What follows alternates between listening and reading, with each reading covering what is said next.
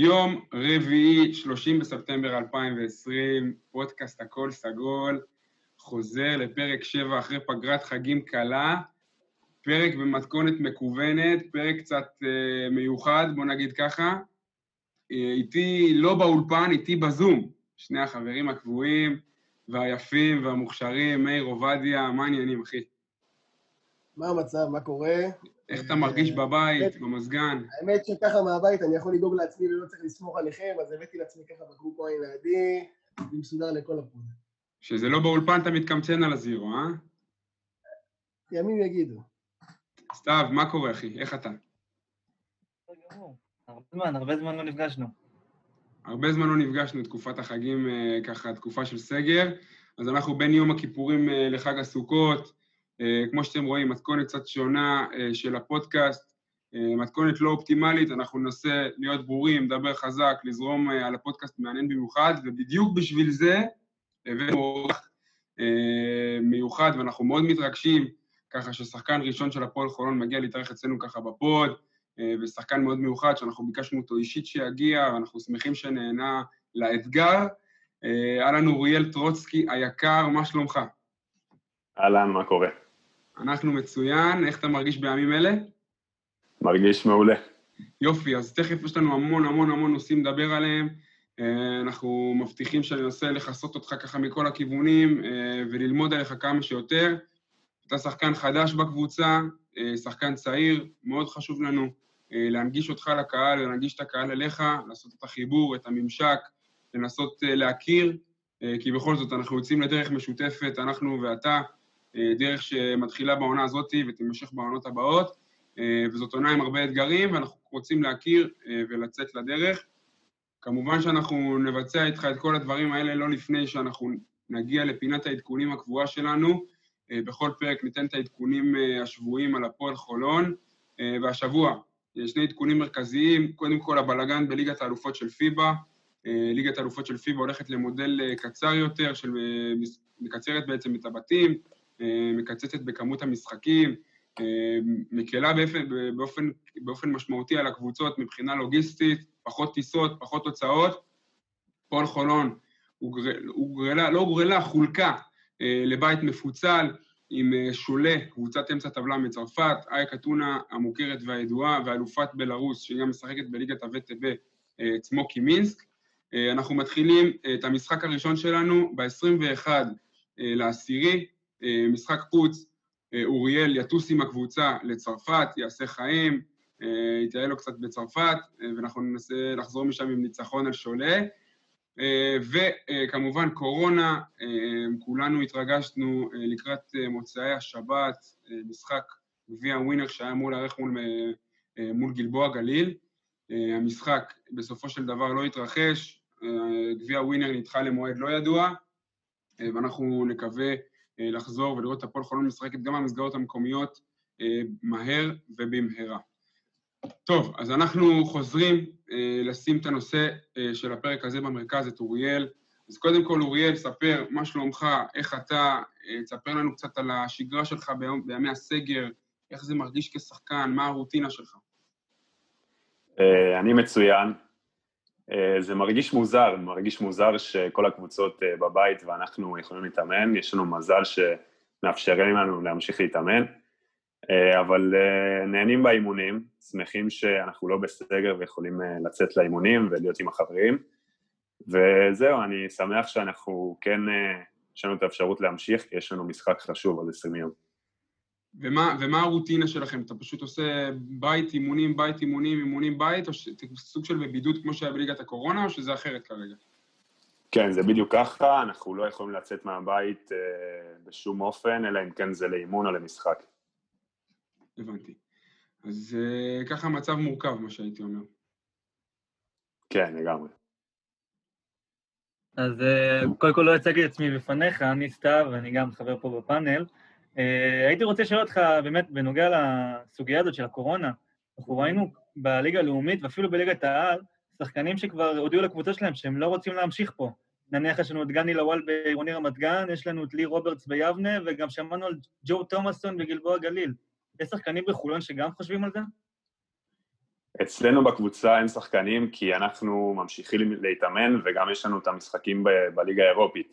כל החוסר ודאות זה סביב הליגה הישראלית, אה, אז אה, אצלנו אין, אין את הדברים האלה, אבל אה, אני יכול לגמרי להבין את השחקנים הזרים בעיקר, שהם לא יכולים להתאמן והם לא, לא משחקים והם פשוט יושבים בבית ואין להם מה לעשות, ויש להם כן אופציה לצאת למקומות אחרים ולטוס ולשחק במדינות אחרות. מרגישים שהם מבזבזים את הזמן שלהם. בדיוק. בוא נעזוב רגע את הזרים ונתמקד בך. אה, מה, מה אתה הרגשת לגבי הביטול המשחק במוצאי שבת, אחרי שהתכוננת בטח פיזית, מקצועית, מנטלית, הגעתם כבר מוכנים כביכול למעמד של אה, שמינית גמר, אה, רבע גמר, סליחה. וזה בוטל. איך, איך אתה הרגשת? כן, זה מאוד מאכזב. שוב, אני לא רוצה להיכנס לפוליטיקה, אבל צריך להבין שיש פה מצב במדינה שהוא חמור והיה צריך לעשות משהו. אה, מבחינה אישית זה מאוד מאכזב, והתכוננו באמת במשך כמה שבועות, משחקי אימון, וזה היה בדיוק המשחק הרשמי הראשון, ולצערי הוא לא התקיים, אבל אה, אנחנו ממשיכים להתאמן ואנחנו עם הפנים קדימה, אנחנו חושבים כבר זה, על אה, זה אירופה. היה, זה היה משהו ש... שהתכוננתם אליו ברמה, אתה יודע, כמו שאתם מתכוננים למשחק אירופי, זה היה באמת ברמה כזאת של הכנה, או שזה כאילו היה כמו משחק אימון? כי יש קבוצות שמתייחסות לגביע ווינר כמו משחק אימון. לא, אנחנו מתייחסים למשחק הזה באמת אה, ברצינות. לא היה לנו זמן להתכונן, כי בדיוק היה את המשחק, לא ידענו למי להתכונן, אם היה את אה, גלבוע או לא, אבל uh, מהרגע שראינו שגלבוע עולים, התחילו הכנות, אבל uh, מהר מאוד uh, היה את הסגר ואת כל החדשות ש... שהפסיקו את ההכנות. כן, לגמרי. Um, אני אשאל אותך עוד שאלה. עכשיו אה, ככה, עד עכשיו דיברנו על, על מה שהיה לפני זה, על הקורונה, על איך שבוטלו המשחקים ואיך אתה מרגיש עכשיו. אבל אני רוצה לקחת אותך רגע אליך באופן ספציפי, פרסונלי, כי אתה באמת זה מה שמעניין אותנו לפחות בפרק הזה. אתה שחקן יחסית חדש בקבוצה, צעיר, פחות מוכר. אני רוצה קצת לשמוע עליך כאוריאל האדם, נקרא לזה. תחביבים שלך, איפה גדלת, מה אתה עושה, איפה אתה גר, אני רוצה שממש תעשה לי את הבריף עליך, אני רוצה לדעת עליך הכול. סבבה. אז אני בן 23, אני גר בכפר סבא, גר עם ההורים, יש לי שני אחים. אה, נולדתי באורוגוואי, כמו שאתם בטח יודעים. עליתי לארץ עם המשפחה בכיתה ח', כשהייתי בן 13. אה, ו... כן, יחסית מאוחר. Uh, מהר מאוד נכנסתי לענייני הכדורסל פה בארץ, כאילו התחלתי לשחק בחו"ל מגיל 6-7, אבל אה, אפשר להגיד שבארץ זה מה שהכניס אותי לתוך הקהילה ולתוך העם הישראלי, כאילו להכיר את החברים ולהכיר את, ה, את האנשים פה בארץ. אה, אז הדבר הראשון שעשיתי כשהגעתי לפה זה באמת לחפש קבוצת כדורסל, וככה נכנסתי ככה לחברה הישראלית. אה, זהו, מה אני עושה ביומיום? יש לי, אני, לי ולאח שלי יש לנו חברת תכשיטים, מותג אה, תכשיטים בינלאומי. מעניין. אה, בעיקר אני עובד בזה ובכדורסל, חוץ מזה אין לי יותר מדי זמן, אז זה בעיקר מה שאני עושה. בזמן הפנוי קצת סדרות, קצת אה, חברים, וזהו, זה החיים שלי. תשמע, אחרי שאמרת לי שעלית לארץ בגיל 13, אין לך מבטא דרום אמריקאי, זה מפתיע. כן. אתה ידעת עברית לפני שעלית לארץ? אני הייתי בבית ספר יהודי, היה שם באמת אה, שיעורים בעברית, אבל זה לא באמת היה משהו... בוא נגיד שהגעתי לפה וידעתי אולי מספרים וכמה מילים, שלום וכאלה, אבל לא באמת ידעתי לדבר. בוא נדבר עליך בפן, בפן האישי, אה, בפן של, ה, בפן של האופי, אנחנו פחות מכירים אה, מראש אופי של שחקני כדורסל, אבל אנחנו יכולים להגיד גם מניסיון עבר שלנו כאוהדים, שכימיה מסוימת בין אופי של שחקנים ישראלים שמגיעים לבין האופי המאוד ספציפי של המועדון, של ההוואי, של הקהל של הפועל חולון, זה אלמנט שהוא מאוד, אה, מאוד קריטי להצלחה של שחקנים כאן. אמ, אני לא רוצה לתת דוגמאות מהעבר, אבל יש שחקנים עם אופי מאוד ספציפי שהצליחו כאן בענק, ושחקנים עם אופי קצת שונה שפחות התאימו. איפה אתה רואה את עצמך, את השילוב בין, ה, בין השגרת יום-יום שלך, בין הדברים שאתה מסגל לעצמך בתור שחקן, בין האופי שלך, לבין השילוב של האלמנט הזה של האופי של הפועל חולון כמועדון ושל הקהל שלו. אה, אני חייב להגיד שאני עדיין לא בהיכרות מלאה עם האופי של הקהל ושל המועדון, כי לא פגשתי את הקהל. כן, אבל uh, אני חושב שעל המגרש אני שחקן שאוהב להילחם, וזה משהו שאוהדים אוהבים, אני באמת, כאילו, אין לי בעיה לקפוץ על כדורים וללכת מכות וכל הדברים האלה שהם... זה המשחק שלי, אני חי מזה, כל הקטנות וכל הדברים האלה. Uh, אני חושב שהקהל יאהב את זה, ואני לא יכול לחכות כבר uh, לשחק uh, מול הקהל. אמרת כן. קטנות, פניני כבר לימד אותך לתת את הקטנות? כן. איך אתה עושה עם פניני באימונים את הקטנות? בטח הוא עושה לך הצגות, אתה כבר אה, רץ ישר להגנה. עם פניני זה קשה, הוא מאוד מנוסה, אז זה מאוד קשה. טוב, אז אני חושב שעכשיו הגיע הזמן לעבור לאלמנט המקצועי יותר. אנחנו רוצים לשמוע על המסלול שלך באמת מגיל נוער, איפה היית בדיוק, והלאה, לכיוון הבוגרים. אנחנו רוצים לדעת לך טיפה יותר מבחינה מקצועית. מסלול הקריירה. אז, אז אני הייתי בכפר סבא, הייתי כל הנוער והייתי גם בבוגרים שלוש שנים. אה, בנוער הגענו לגמר אה, ליגת התיכונים, הפסדנו למטרוס שהיה שם את אה, בני, את מייקל בריסקר, את קררה. הייתי אחרי זה שלוש שנים בקבוצה הבוגרת, הייתי שם בהתחלה קיבלתי מעט דקות, אחרי זה כבר uh, התחלתי לקבל עוד ועוד דקות, עד שהחלטתי שאני רוצה לעזוב את המועדון ועברתי לרעננה. שם הייתי גם שנתיים, שנה ראשונה גם. קיבלתי קצת דקות, לא יותר מדי, הייתי נכנס כזה במשהו כמו 13 דקות אה, ממוצע לעונה, ושנה שעברה כבר הייתי שחקן משמעותי, שחקן חמישייה, וזהו, אז הגיעה הקורונה, הפסיקה הכל, וככה הגעתי גם להפועל חולון. בוא נגיד ככה שלהפועל חולון ולאוהדים שלה יש ניסיון מאוד מוצלח משחקנים שמגיעים מהפועל כפר סבא, מה שנקרא. כן. ארוך, רוצה לספר על השחקן שהגיע מכפר סבא? הקפטן האגדי, שלומי ארוש, שהגיע ישירות מכפר סבא. מאחלים לך להיות פה בחולון בכמות שנים ששלומי היה פה. מאוד נרצה לראות את זה קורה. אה, ואני רוצה לחזור אחורה, באמת הזכרת את אה, גיל בני ומייקל בריסקר, וזה מוביל אותי ישר לנבחרות הצעירות, שאתה לא היית בהן. להראות נכון. את השחקן עם גוף גדול, שאנחנו לא רגילים לראות פה בארץ. אתה יודע להצביע לי על הנקודה למה אתה לא הופעת בנבחרות הצעירות? בעיקר בגלל שכל הזמן בנוער הייתי חריגיל. אני 96, אבל כל הזמן, גם בלימודים וגם בנוער הייתי עם 97. וכל פעם זה כאילו היה המחזור מעליי שבנבחרת, והיה לי מאוד קשה להיכנס לשם. אמ, לא יכול להצביע על משהו ספציפי, אה, אבל זהו, ככה זה התגלגל, אז עכשיו אה, בזכות זה אני בנבחרת אורוגוואי, אז זה קצת... אה, ככה דברים התגלגלו. בדיוק, באנו לדבר על זה כרגע. איך הגיעו אליך?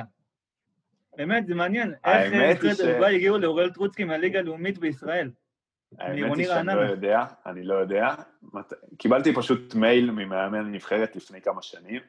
אני חושב שזה בגלל שאימנו אותי שם מאמנים שהם עדיין חברים שלי בפייסבוק והם רואים כל מיני פרסומים ופוסטים וסרטונים, אז הם ראו שאני משחק, ואיכשהו הדברים התגלגלו לזה ששלחו אותו ממאמן נבחרת אורוגוואי. אז הייתי בצבא ולא היה לי ספורטאי, אז לא יכולתי לטוס, זה היה אז, הוא רצה אותי לנבחרת עד גיל 23 ולא יכולתי לטוס, אבל בהמשך uh, קיבלתי גם uh, זימון לנבחרת הבוגרת. זה מה שקרה בקיץ שעבר, הייתי שם חודשיים בסוג של אימונים ומבחנים, הייתי, התאמנתי שם עם עד גיל 23, אחרי זה גם עם הבוגרת, והחליטו שאני ראוי לצאת למשחקי פן אמריקה שהתקיימו בקיץ שעבר. שיחקת נגד לואיס קולה וארגנטינה. כן. רגע, משחקי... איך היה לשמור עליו? היה קשה מאוד. כן. הוא מאוד מנוסה, הוא מאוד גבוה, הוא יודע מה הוא עושה, אה, אבל גם אה, זה לא רק הוא, קיבלתם שם בראש, ראיתי. כן, יש לידו עוד כמה חברים, כמו קמפציה, כן. כמו לפרוביטולה, אחלה שחקנים שהם מעל הרמה של הנבחרת שלנו, שלנו הייתה. רק שנהיה מאופסים אה, על הטרמינולוגיה, משחקי פן אמריקה זה סוג של המקבילה ליורו-בסקט פה באירופה? לא, משחקי פן אמריקה זה כמו אולימפיאדה, זה בדיוק אולימפיאדה, רק של אמריקה. זאת אומרת, יש שם את כל הספורט, כאילו כל הענפים, אתלטיקה, כדורסל, כדורגל, זה בדיוק כמו אולימפיאדה, זה מתקיים בעיר אחת למשך משהו כמו חודש, וכולם שם באותה, באותו מקום, כאילו כמו מלון כזה ענק שכולם גרים שם, בדיוק כמו האולימפיאדה מתקיים, ולנו הייתה... מכבייה של דרום אמריקה. זה, כן, זה כמו מכבייה, רק שלכולם, לא רק ליהודים. אבל זה, זה נראה כמו, לפי השמות שהתמודדת מולם, זה נראה כמו טורניר שמושך הרבה שמות גדולים לשחק, זה לא איזה טורניר זניח. כן, זה טורניר שהוא מאוד חשוב, זה בחשיבות בדרום אמריקה, אני לא אגיד לך שזה כמו אולימפיאדה, כי אולימפיאדה זה כל העולם, אבל זה קצת מתחת, זה מאוד חשוב, וזה גם צריך להבין שכל הנבחרות שהגיעו לשם, ברזיל וארגנטינה, הם התאמנו לקראת המונדו בסקט, לקראת המונדיאל, כאילו, כן, אליפות כן. העולם שהייתה בכדורסל. אז הם באו עם כל הסגל שלהם המלא והתאמנו שם לקראת הטורניר. אז uh, בנוגע לכדורסל הדרום-אמריקאי, חשוב לי ש, שנשים רגע נקודה. אתה באמת משתייך לנבחרת אה, אורוגוואי, אה, לסגל הרחב של נבחרת אורוגוואי, וכדי להבין עד כמה זה משמעותי ועד, כמה זה מעיד עליך בתור שחקן, אני רוצה שתיתן לי קצת זווית על הכדורסל הדרום-אמריקאי כמכלול, איך זה נראה שם ביחס לפועל ישראל או לאירופה, מבחינת, אתה יודע, מאמנים, סטנדרטים מקצועיים, מתקנים, אה, אנחנו יודעים שהכדורגל בדרום אמריקה זה סוג של דת. אז איפה עומד הכדורסל גם ביחס לכדורגל וגם ביחס לכדורסל האירופי, בקטע המעטפת המקצועית וגם ברמה המקצועית של השחקנים עצמם? אז אה, קודם כל, כן, זה כמו סוג של דת, וזה לדעתי ההבדל הכי גדול שיש, שכל קבוצה שם יש לה את הקהל שלה, את האוהדים שלה, אוהדים כאילו שרופים. פה בארץ אתה תלך לליגה שנייה, אתה לא תראה אוהדים, שם אתה תלך לליגה שנייה ותראה אוהדים שזה החיים שלהם, כאילו הם פשוט עוקבים אחרי הקבוצה, וזה הבדל משמעותי שאני מצאתי. עוד הבדל הוא במתקנים, שם אה, אין שם אה, הרבה תקציבים לספורט, והמתקנים בהתאם, כאילו אין שם הרבה סלים מהרצפה ואולמות אה, מפוארים, זה לא, לא כמו שיש פה. והבדל נוסף זה שהתקצוב הוא לא מהעיריות, כאילו לפחות באורוגוואי, התקצוב הוא פרטי בעיקר. נקודה כואבת uh, בכדורסל הישראלי. כן, אבל שם אין את, ה, את העיריות ואת הטוטו ואת הדברים האלה, את המינהלת. יש שם בעיקר כאילו את הטלוויזיה שמשלמת לקבוצות, אבל חוץ מזה זה, לפי מה שאני הבנתי, מאוד, uh, כאילו הרבה מאוד כסף שהוא פרטי. הבנתי, וברמה הזאת אנחנו יכולים להעיד שהכדורסל הדרום-אמריקאי הוא כדורסל אה, שאנחנו, על סמך השחקנים שיוצאים משם. אה, כמו שאמרנו, הזכרנו שמות כמו לואיס קולה הגדול ושחקנים שמגיעים לרמת NBA, עד שחקנים ששולטים ביורוליג, כמו גבי דק, אה, וילדוזה, אה, ניקולס ברוסינו שעושה חייל בליגת האלופות של פיבה, וגם ברונו פיטפלדו. זה בעיקר ארגנטינאי אנחנו מדברים. כשלא מדברים על אורוגוואי, אנחנו מדברים על הכדורסל הארגנטינאי. נכון, אבל גם כן, כן. הכדורסל האורוגוואי, אתה יודע, יש שם את אסטבן בטיסטה וג'ייסון גריינג'ר ופיטיפלדו שמשחק כרגע בטנריפה ונותן ונתן שנה שעברה בבורגוס אחלה עונה, אה, שחקנים שהם איכותיים, אז מבחינת ייצוא, יש שם ייצוא של שחקנים, אה, וטוב לדעת ש, שבאמת יש שם רמה מקצועית אה, טובה. כן, אבל אם תשים לב, אתה תראה שכל השחקנים שהצליחו, הם עזבו בגיל מאוד מוקדם. הם תמיד הולכים לאירופה, לאיזושהי אקדמיה או לאיזה מועדון גדול שמטפח אותם. ממש כמו בכדורגל. כי אין תמיד את היכולת הזאת. ממש כמו בכדורגל, שחקנים דרום אמריקאים מארגנטינה ומברזיל בכדורגל שיוצאים באזור גיל 18 עד 22, זה השחקנים שבסופו של דבר מגיעים לרמות הכי גבוהות גם בכדורגל, אז אני רואה שגם בכדורסל זה אותו דבר, אה, כן. וככה זה עובד מבחינת הספורט בדרום אמריקה. אז אה, אתה יכול לספר לנו קצת גם על ה... אה, בנוגע ל... ל... בוא נגיד ככה, להתפתחות שלך בתוך הכדורסל באורוגוואי, הכרנו שם איזשהו מועדון מאוד מיוחד ליהודים, נכון? אם אני לא טועה, קוראים לו מכבי, אתה אפשר להגיד שגדלת במכבי. כן, אני שיחקתי, זה, זה סוג של מועדון שהוא של יהודים, אבל לא רק. מה השם אה, שלו מדויק? זה אברייקה עם מכבי. ומה הסיפור?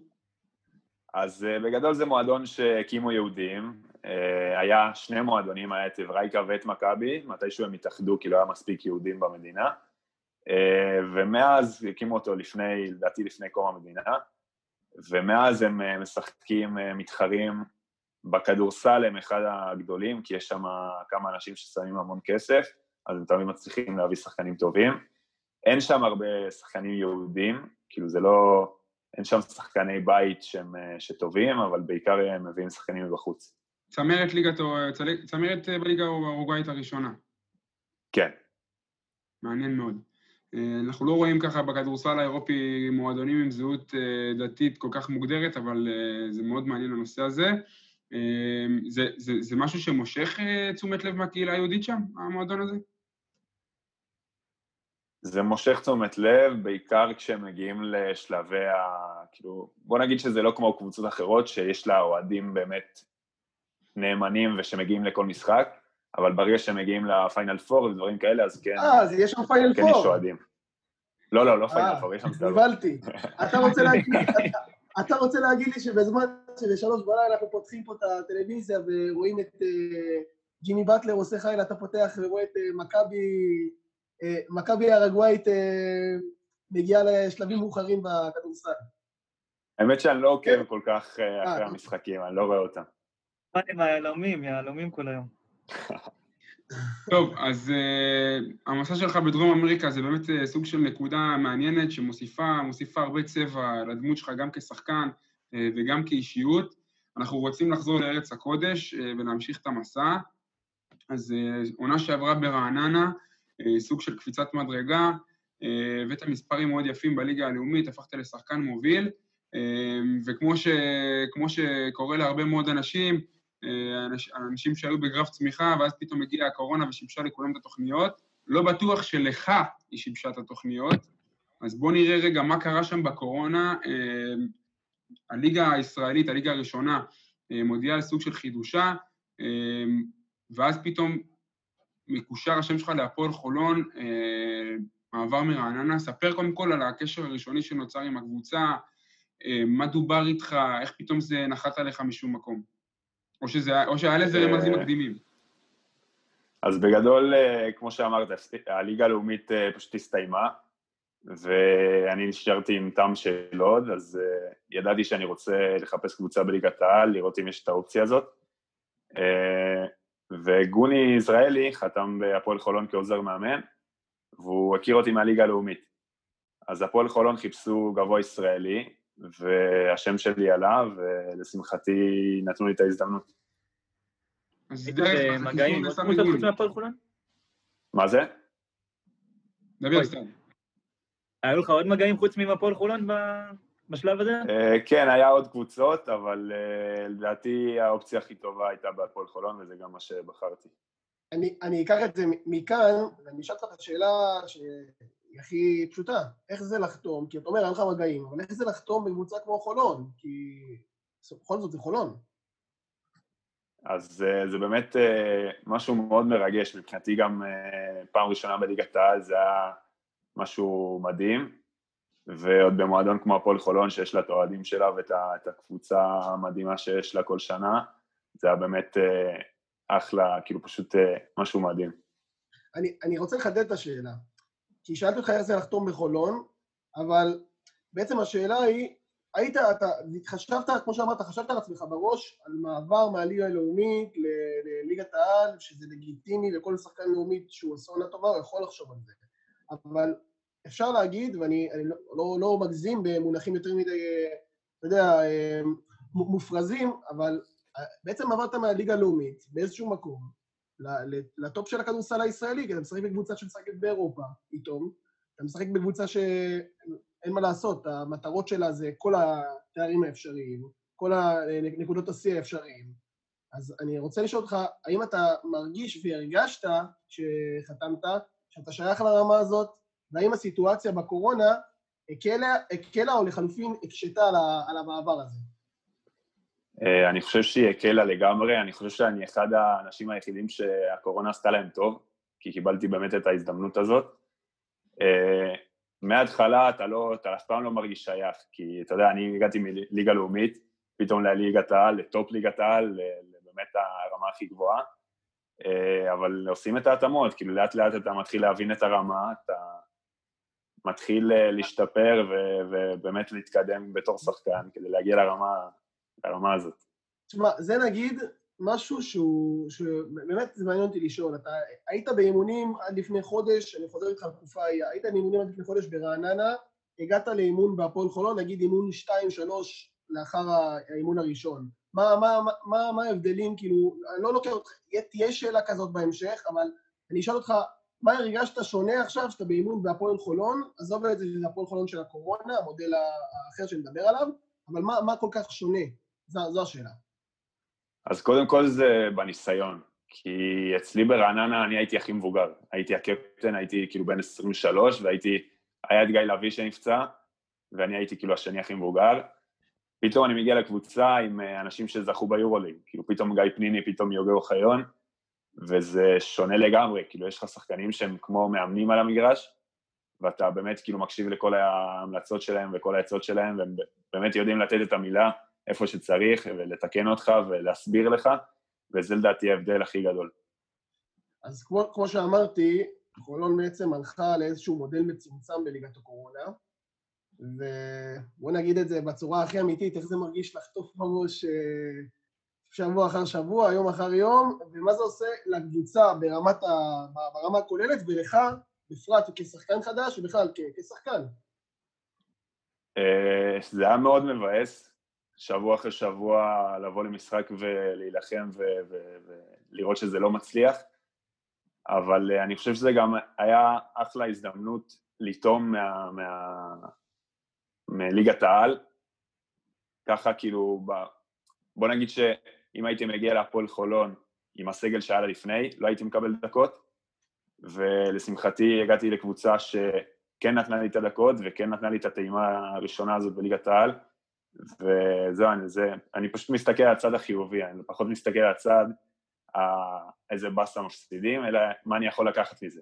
בדיוק. אז הקצת, אז הקצת, אז הקצת ששיחקת בעצם, גם אם, זה ב, גם אם זה כאילו בסיטואציות פחות נעימות, אתה אומר שהקצת הזה ששיחקת זה נותן לך איזשהו בוסט לקראת העונה הזאת?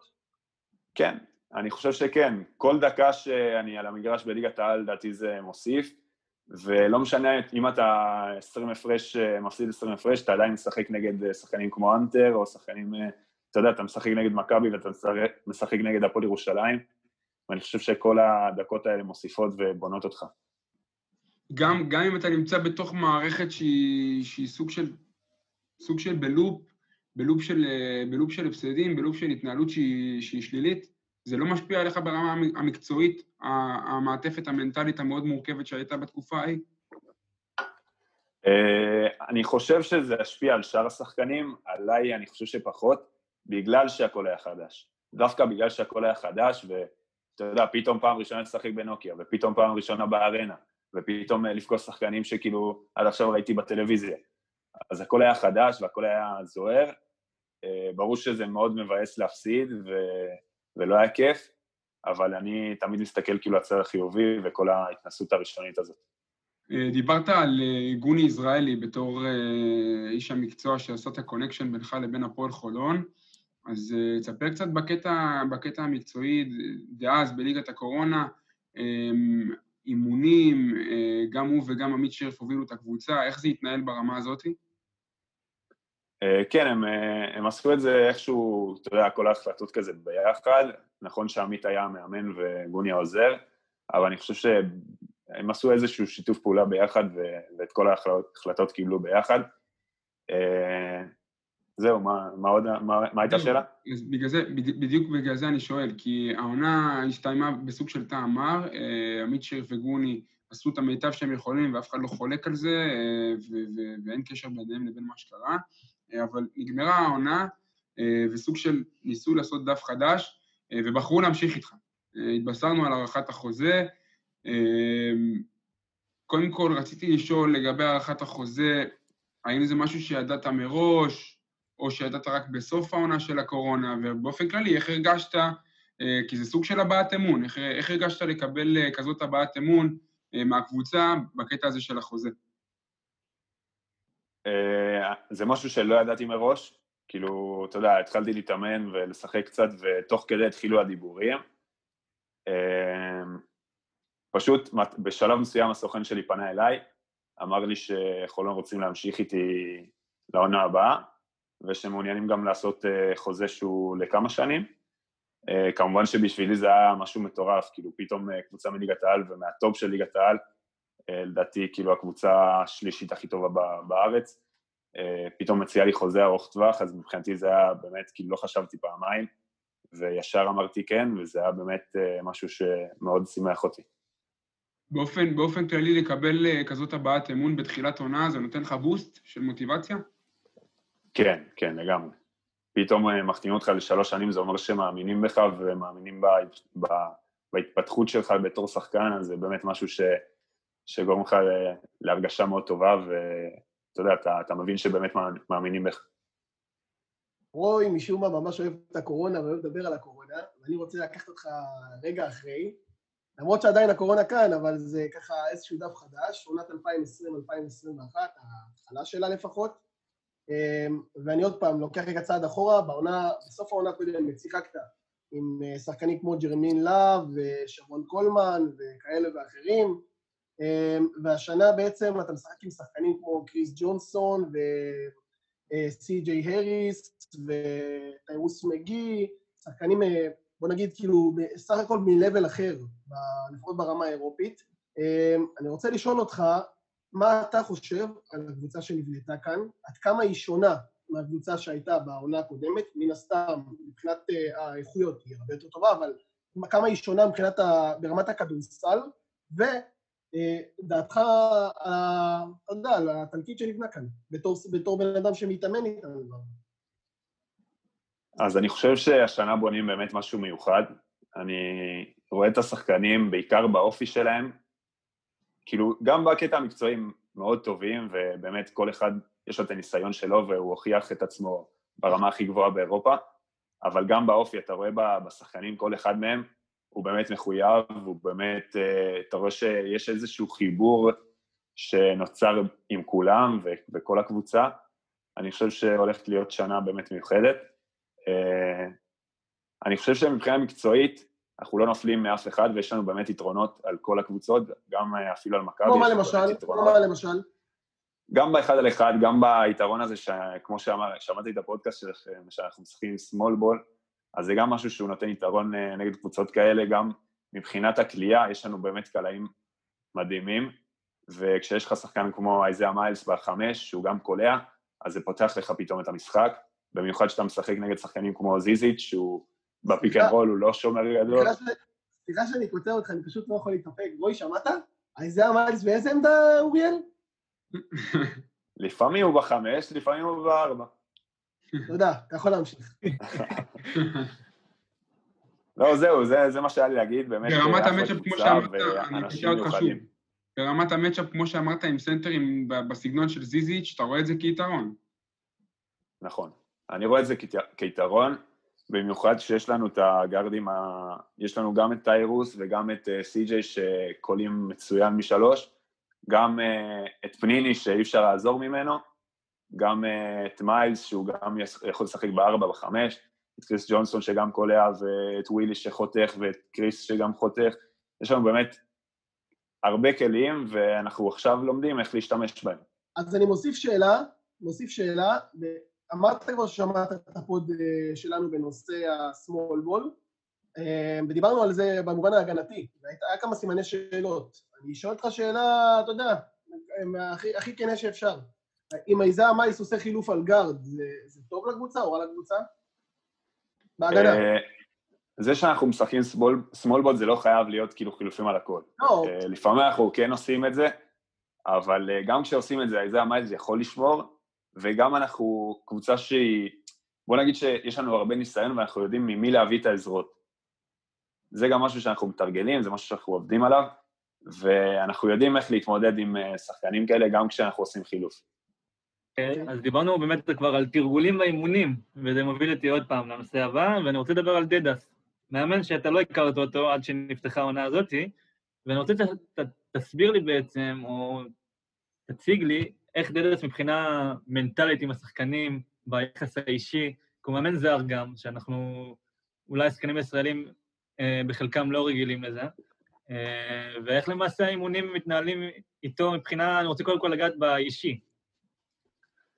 אז קודם כל, הוא אישיות uh, מאוד מיוחדת, הוא מאוד מצחיק, הוא יודע מה הוא רוצה, הוא כל הזמן, בוא נגיד שהוא באמת יודע מה הוא רוצה, ויש לו שיטה שהיא לא כמו של כולם, והוא יודע איך, איך להשיג את זה. אז אני חושב שהוא גם בנה את הקבוצה. איך? השיטה שלו, כשאתה מדבר על השיטה, זה בין היתר גם small ball, זה משהו שהוא אומר, אני מאמין בזה? אה, גם, זה חלק מהעניין. כן? אה, יש לו, שוב, זה לא או הכל או כלום, זה לא שרק small ball או רק... לא, סבבה, אבל סתם מעניין אותי, מהי בדיוק כן, השיטה שלו? הוא מתחבר לזה, הוא מתחבר לזה.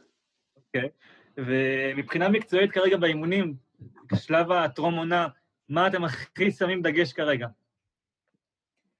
אה, בעיקר, בעיקר על התרגילים, על השיטה, על ההגנה, באמת שמים דגש על הכל, כי זה הזמן לעבוד, זה הזמן לפני המשחקים אה, באמת לתת עבודה ושכולם יכירו אחד את השני וילמדו איך לשחק אחד עם השני.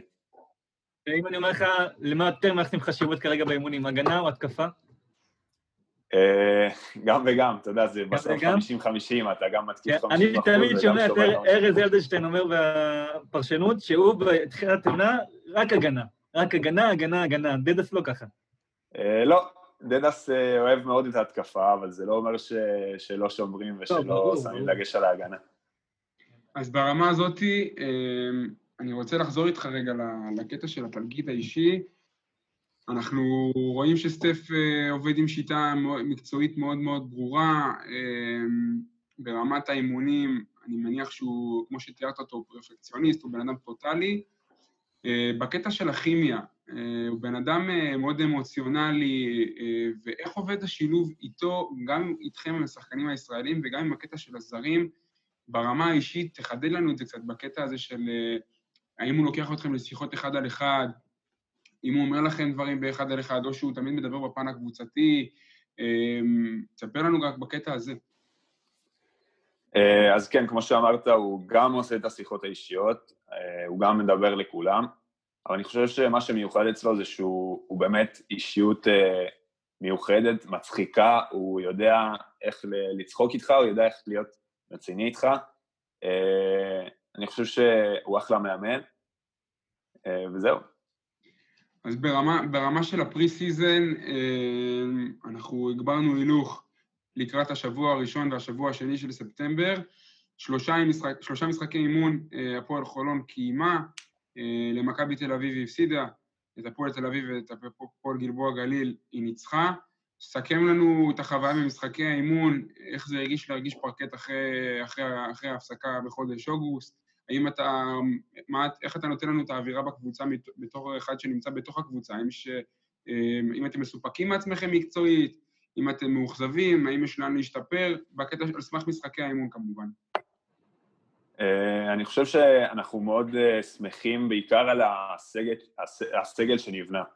כי שוב, אתה לא יכול למדוד אה, על משחק אחד או שניים או שלושה, זה בסופו של דבר ההתחלה, ו... ואנחנו מסתכלים קדימה, אז אנחנו באמת רואים שיש חומר אנושי טוב וחומר מקצועי מצוין, אז אני חושב שאנחנו מאוד שמחים, גם השחקנים וגם הצוות המקצועי וגם ההנהלה, ממה שנבנה, וזהו, לא יכולים לחכות כאילו באמת להתחיל את העונה. אני מקווה שכל העניין הזה עם הקורונה יעבור כמה שיותר מהר. אמן. אז, כן. אז בעצם דיברנו עכשיו על משחקים, המשחק האחרון הרשמי שעשית עם הקבוצה זה בעצם בסדרה מול אה, גלבוע גליל, ועכשיו ככה את, אתם מתחילים בעצם באיזשהו, באיזשהו מתכונת חדשה, עם קבוצה ממש חדשה, אבל אה, יש שני שחקנים משמעותיים מאוד שעדיין הם חלק מהקבוצה, אה, יוגב אוחיון וגיא פנימי. אז אני מחלק את השאלה הזאת לשניים, ואני אשאל אותך, אני אשאל אותך את זה ככה. איך אתה רואה את הערך המוסף של פניני ואוחיון לקבוצה בפרט, ועד כמה אה, ריצ'י האוול ווילי וורקמן משדרגים?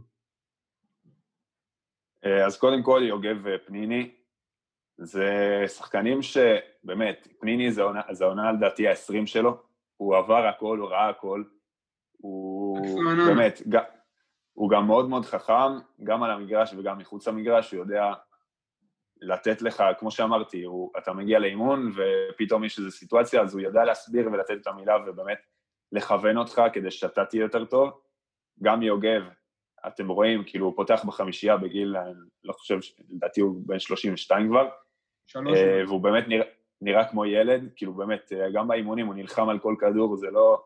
הוא משחק כאילו הוא התחיל לשחק לפני uh, כמה שנים, ולא אחרי, אחרי 15 שנה שהוא משחק, uh, ושניהם באמת לדעתי נותנים ערך מדהים לקבוצה, גם מהניסיון שלהם וגם מה, במשחק עצמו, בכדורסל. לגבי וורקמן וריצ'י, מה, כמה, עד כמה הם מוסיפים בעצם לתלכיד הישראלי? אה, שמע, הם מוסיפים הרבה, גם uh, מהניסיון שלהם, כי הם עברו כמה שנים בליגה, בליגת העל וגם uh, מחוץ לליגת העל, וגם uh, מבחינה מקצועית, כאילו ווילי שחקן מצוין וגם ריצ'י שחקן מדהים באמת, ומוסיפים המון. עכשיו, אני אשאל אותך שאלה, לפני שרועי ככה יעביר לנו את הנושא. דיברת על, דיברת על פניני, על, על פתאום שהוא מעיר באימונים, דיברת על גוני ודיברנו על דדס שהוא אמוציונלי. מי הכי מפחיד שהוא עצבני, דדס, גוני או פניני? אה, את האמת שלא יצא לי כל כך אה, לראות את שלושתם אה, עצבניים עדיין, אבל לדעתי כל אחד, שלושתם, אתה יודע. אוקיי, עזוב, בוא נשאל את... בוא נשאיר את השאלה הזאת לפרק 150, נשאיר את השאלה הזאת לפרק 150 של ה pod שתתארח. אגב, אני, אני חושב שאתם צריכים את דדס בפודקאסט, יהיה לכם מאוד מצחיק. יקרה, יקרה. זה רעיון שעלה, זה רעיון שעלה. זה רעיון שעלה, ואנחנו... סתם התחיל כבר לעבוד על היוונית. כן, כבר שלחנו את טוב, חבר'ה, אנחנו דיברנו הרבה על הפועל חולון, דיברנו כללית, אה, אנחנו אוהבים בפודקאסט הכל סגול גם לדבר על המעטפת וגם לצלול לכדורסל, אנחנו באופן לא מפתיע אוהבים כדורסל, אז בואו רגע נדבר על אוריאל בצורה אינדיבידואלית, אה, בכדורסל wise. קודם כל, שאלה שכשאנחנו כתבנו את הפרק, זה סוג של דבר ראשון שעלה לי בקטע המקצועי לשאול אותך, כאילו, אוריאל, באיזו עמדה אתה מגדיר את עצמך? האם אתה סנטר? האם אתה power forward? האם אתה, לא יודע, אתה, מבחינה אישית, איך אתה רואה את עצמך? אה, אנחנו יודעים שהכדורסל של היום הוא כדורסל פחות של הגדרות אה, ויותר של פלואידיות בין עמדות, אבל בכל זאת, איפה אתה רואה את עצמך? אה, אז אני מגדיר את עצמי גם כארבע וגם כחמש. בליגה לאומית שיחקתי גם כארבע וגם כחמש. בהפועל חולון עד עכשיו יצא לי לשחק רק בחמש, אה, אבל אני חושב שיש לי גם את היכולת אה, לשחק בתור ארבע, ברור שיש לי הרבה הרבה הרבה דברים לשפר ו- ו- ולעבוד עליהם, אבל אני חושב שאני יכול להיות גם ארבע וגם חמש. אוקיי, okay, אז באמת דיברנו על דברים שיש לשפר, ועד עכשיו באמת ליטפנו, ועכשיו הגיע הזמן להגיע לדברים היותר קשים. בוא נדבר על סוגיית הכלייה, וכליית העונשים בפרט. אני בדקתי קצת, העונה בליגת, בליגה הלאומית קלטת 44 אחוזים מהקו, ובמעט ששיחקת בליגת העל קלטת 36 אחוזים. מה אתה עושה כדי שלא נראה את זה בעונה הקרובה, או בעתיד בכלל? אני עובד על זה המון, אה, גם רואים, אני אספר לך משהו בתור, אה, בסוף האימונים, אה, כל אימון, בסוף כל אימון עם דדס, אנחנו עושים שני, שתי קליעות עונשין כל שחקן, ואם מישהו מחטיא, אז אנחנו צריכים לרוץ ספרינט הלוך חזור. זה משהו שהוא דדח הכניס את זה לכל אימון, כי הוא ראה שיש שחקנים שצריכים לשפר את העונשין שלהם, ואני חושב שזה גם משהו מאוד משמעותי, שבוא נגיד שאם זה רבע רביעי, והוא צריך לבחור מי, מי לשים על המגרש, הוא יבחר שחקן שהוא יודע שהוא יעשה 2 מ-2, ולא מישהו שהוא יודע שיעשה 1 מ-2. אה, באמת, דיברת שאתה רוצה לשחק 4, אתה עובד גם על הקריאה לשלוש, או שזה עדיין מוקדם מדי? עובד על זה. תמיד עובדים על זה. Uh, ברור שאני רחוק, uh, רחוק מלשחק ארבע קלעי, וכמו שאתם מכירים, ארבע עם תלייה, אבל uh, זה משהו שאני תמיד עובד, uh, עובד עליו, ואני לא מסתכל כאילו עוד שנה, שנתיים, אני גם מסתכל כאילו עוד כמה שנים איפה אני רוצה להיות. כי דיברנו על זה בפרקים הקודמים, שמבחינתו של דדס, אפילו שהאוהדים ביציע יתחילו לזרוק שלושות, העיקר שיזרקו שלושות. אז אה, זה אלמנט שמאוד מאוד חשוב במשחק שלו, ואפילו ראינו במשחקי האימון את ריצ'י אה, זורק שלשות וקולע. אה, אני חשבתי באופן פרטני, גם אתה, גם ריצ'י, שחקנים שהקליעה לשלוש פחות בארסנל שלהם, לשים איזו מטרה, אני לא יודע, כמובן, ברור שאתם מקבלים גם הוראות טקטיות, אבל זריקה שתיים לשלוש במשחק, כדי לחמם את הידית, כדי להתחיל להכניס את זה לארסנל, זה משהו שאני בטוח שגם האוהדים מאוד, מאוד, מאוד ישמחו לראות. כן, זה משהו שהוא גם תהליך, אתה יודע, מתחילים לזרוק פתאום באימונים, ומשפרים באימונים, וגם מתחילים לזרוק במשחקי אימון, ופתאום במשחקים... כן, בדיוק. אמ, אני אשאל אותך עוד שאלה, אשאל אותך עוד שאלה, כי ראינו כבר שברמה של הליגה הלאומית, פחות או יותר מסתדר עם הסייז ועם, ה, אתה יודע, עם הזריזות, אה, נטייה לעשות פאולים, סגירה לריבאונד.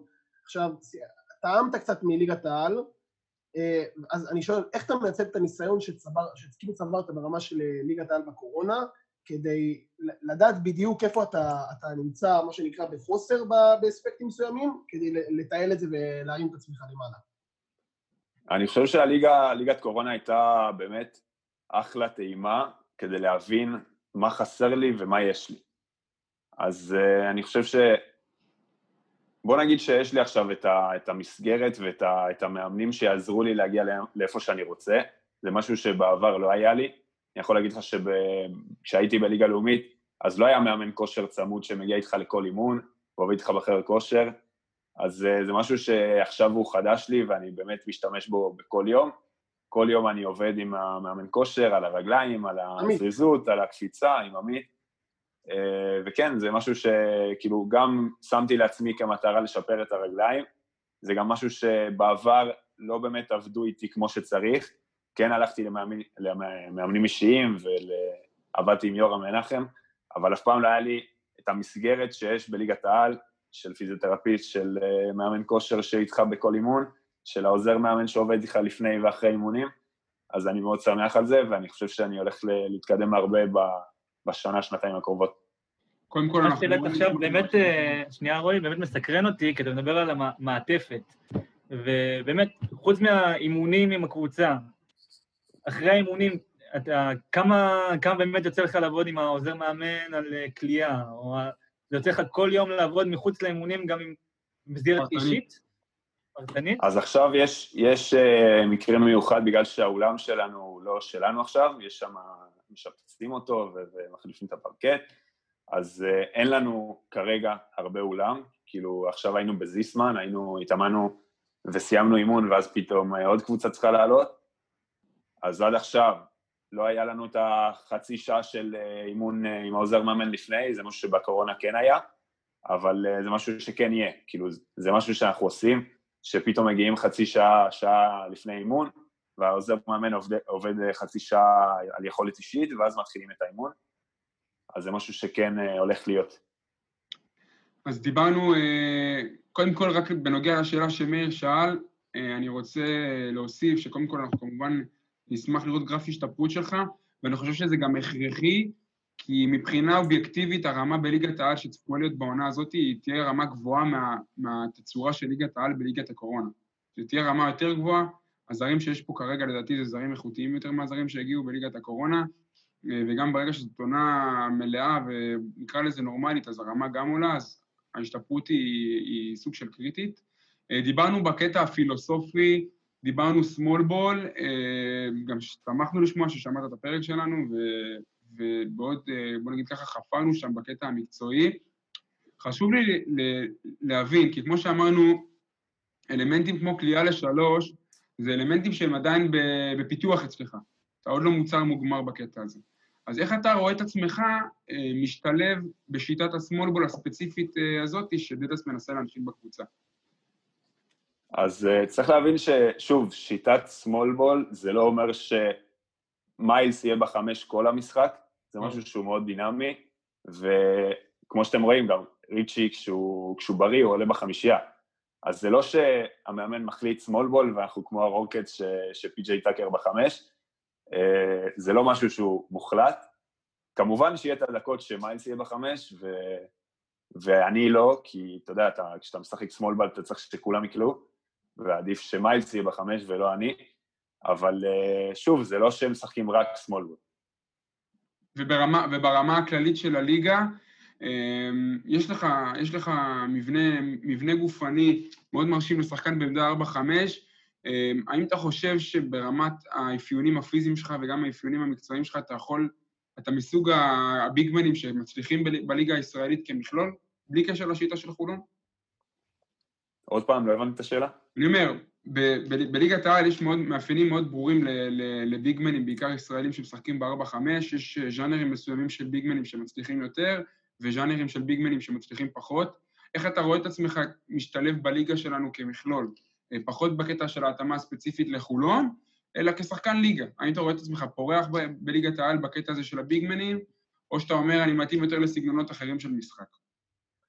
אני בהחלט רואה את עצמי פורח בגלל אה, סיבה אחת, אה, בגלל שאני חי מאחרים. אני חי מה, מהחדירות של הגארדים, מהתנועות של ה... מהחיתוכים שלי, כאילו, בוא נגיד שאם יש לך את פניני בפינה ואני מתגלגל, אי אפשר לעזור מפניני, אז זה אומר שאני אהיה יותר פנוי. אז אני חושב שבליגת העל יש שחקנים הרבה יותר איכותיים, שזה גם משהו שעוזר לי באופן אישי לעשות את הנקודות ולעשות את הדברים שאני יודע לעשות. דרך אגב, לפני שסתיו ממשיך, אני רוצה לשים איזה נקודה. אה, אמרת שאתה חי מאחרים, אבל בקורונה אני זוכר כמה מהלכים שלך שאמרתי שאולי אתה יכול לפתח את עצמך לכיוון הזה של אפילו סנטר שמייצר. ראיתי כמה גלגולים שלך ב short roll והוצאה החוצה, שזה היו מהלכים שעבדו עבדו יחסית לקורונה, כאילו עבדו מצוין, אה, ואז אמרתי שיכול להיות שכאילו אנחנו מגלים פה סנטר שיודע למסור. האם זה משהו שגם גם, גם על זה אתה עובד? אני עובד על הכל, אבל גם צריך להבין שכשאני מתגלגל ואי אפשר לעזור מהצד השני, אז אני הרבה יותר פנוי. אז זה גם חלק מה... כאילו, כמו שאמרתי, כאילו, בוא נגיד שאם יש לי קלעים בפינה, אז יש לי הרבה יותר זמן ו... ומרווח לעשות את ההחלטות שלי.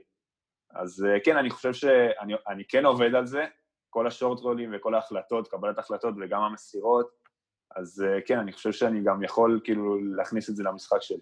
ראינו את מכבי תל אביב עושה עונה גדולה ביורוליג על המהלך של השורט רול של הנטר, אה, ואנחנו יכולים להבין שזה משהו שמאוד יכול להתאים. טאבוך, רצית להמשיך.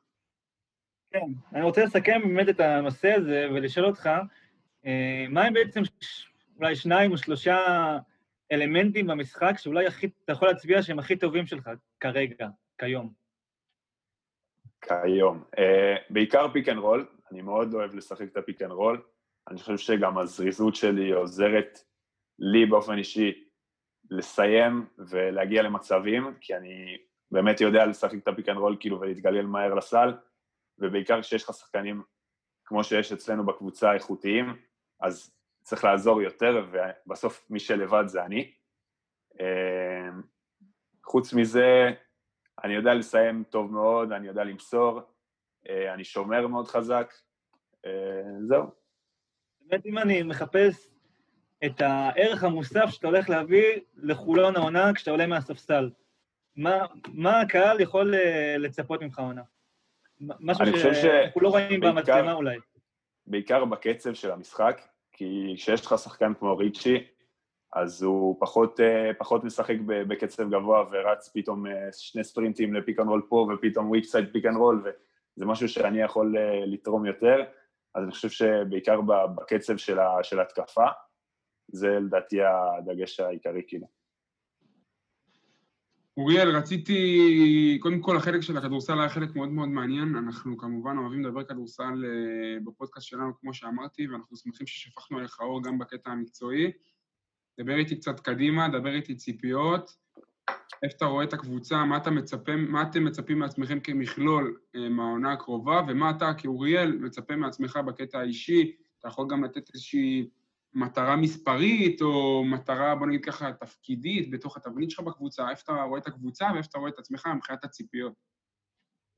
אז אני אתחיל מהאישי. אה, אני לא מאמין ב- בלקבוע מספרים, במיוחד לא כשאני חתום לשלוש שנים, ובאמת כאילו זאת שנה ראשונה שלי בליגת העל.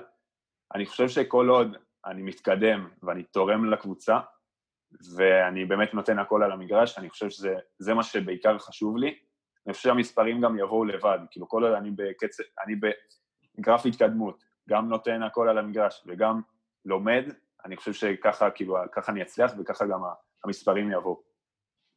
מבחינה קבוצתית, אה, שוב, לקבוצה יש את המטרות שלה, אה, כמובן לעבור שלב ב, ב, באירופה, ואני חושב שאנחנו יכולים אה, באמת ללכת עד הסוף השנה, כאילו אני לא רוצה להגיד סתם, אבל יש לנו באמת קבוצה מיוחדת. פיינל פור, ומשם כאילו אלוהים גדול, אתה יודע, משם אפשר לעשות הכל. ראינו, ראינו את השינוי בבית באירופה, איך, איך הגבתם לזה? זאת אומרת, כי עכשיו צריך להגיד את זה, מהבית הזה חולון צריכה לצפות מעצמה לעלות. פה... חד משמעית, חד משמעית. כן, אני חושב שאנחנו בהחלט יכולים לעלות, ויש לנו באמת הזדמנות לעשות את זה. אה, יש אחלה קבוצות, ב, ב, אתה יודע, אייק ושולט הם אחלה קבוצות ומינס גם, אבל אני חושב שאנחנו יכולים להצליח ו- ולעבור שלב.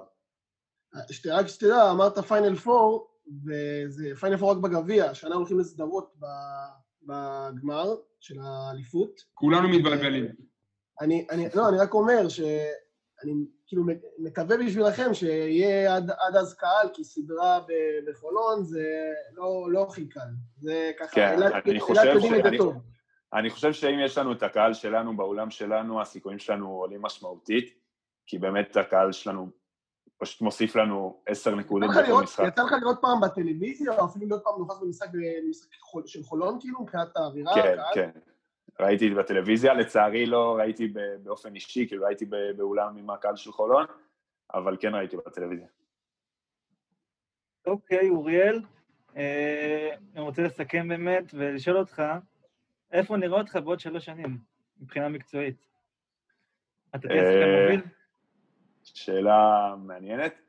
אני בהחלט חושב שאני יכול להיות שחקן מוביל.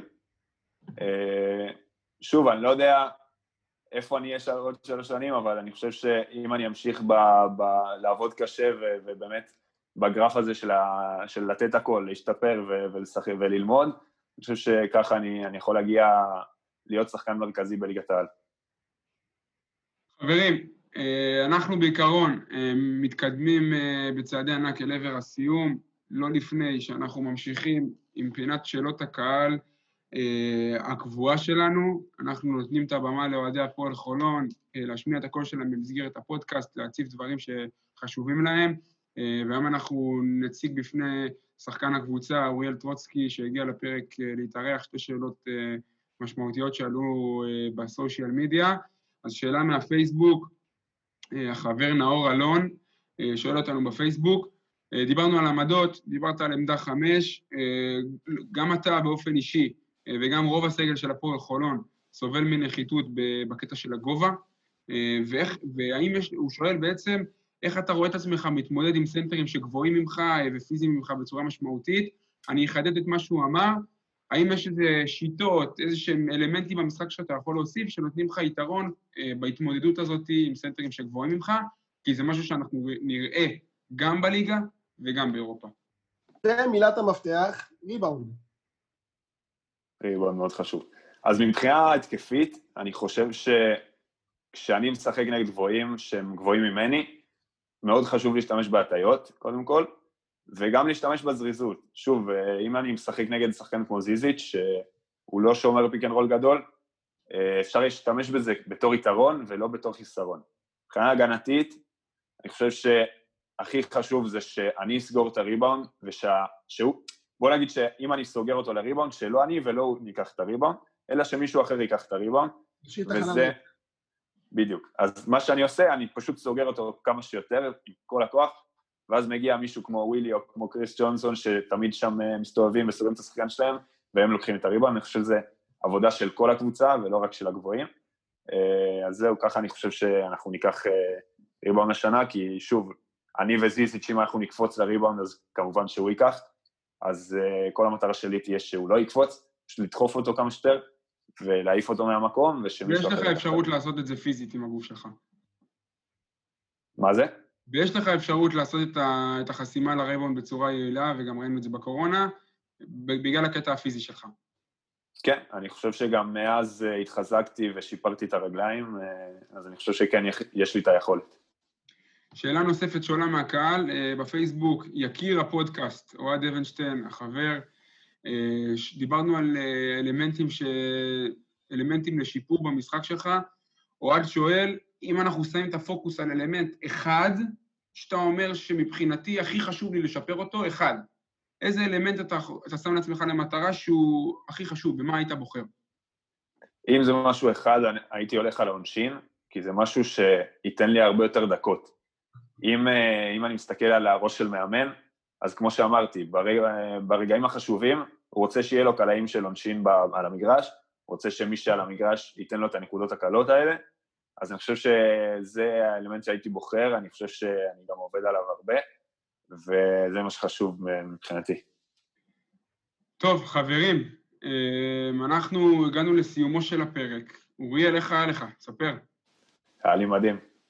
אנחנו ממש שמחים שהגעת. מאיר, סתיו, איך אה, פרק ראשון להקליט בזום? איך המרגש? המזגן עליכם ואני לא מציק?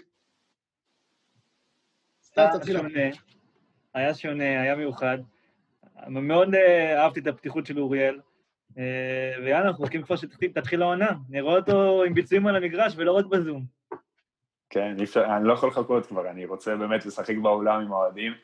אה, אני רוצה להודות לכם שאתם עושים את הפודקאסט הזה ונותנים באמת את הבמה לשחקנים אה, כדי שהקהל יכיר אותם, אז אני באמת רוצה להודות לכם על זה. אז, אז אני אסכם, אני אסכם ככה ב- בחלק שלי, כמיטב המסורת, איך שאני אוהב, אני אחלק את התשובה שלי לשתיים. שניים, קודם כל, אה, אוריאל, אה, תודה רבה, באמת פתוח, מעניין, אה, הרבה כדורסל. היה כיף מאוד, היה כיף מאוד, ואני לא אעזוב את המסך בלי עוד אה, שני דברים שיש לי לומר. דבר ראשון, אני מפנה לאוריאל. שמעת, שמעת את ה pod הראשון, אני, אני באמת מצפה שתשמע גם את הבאים. ובנוגע לפרק הבא שלנו, כמו שאני אוהב לעשות את ה teasing שלי, אז שבוע הבא יש לנו ככל הנראה אורח, איך אני אוהב להגיד, סופר מעניין, עיקנתי. יהיה יהיה יהיה כיף. חבר'ה, אז אני מודה לכם מאוד. אוריאל, אנחנו מבטיחים שבפעם הבאה שתגיע, זה יהיה בעזרת השם בלי סגר, עם בורקסים וזירו באולפן, כמו שמאיר אוהב, אה, עם הבלגן שהולך באולפן ולא בזום. תודה רבה לכם, חבר'ה, היה פרק נהדר, וניפגש בשבוע הבא.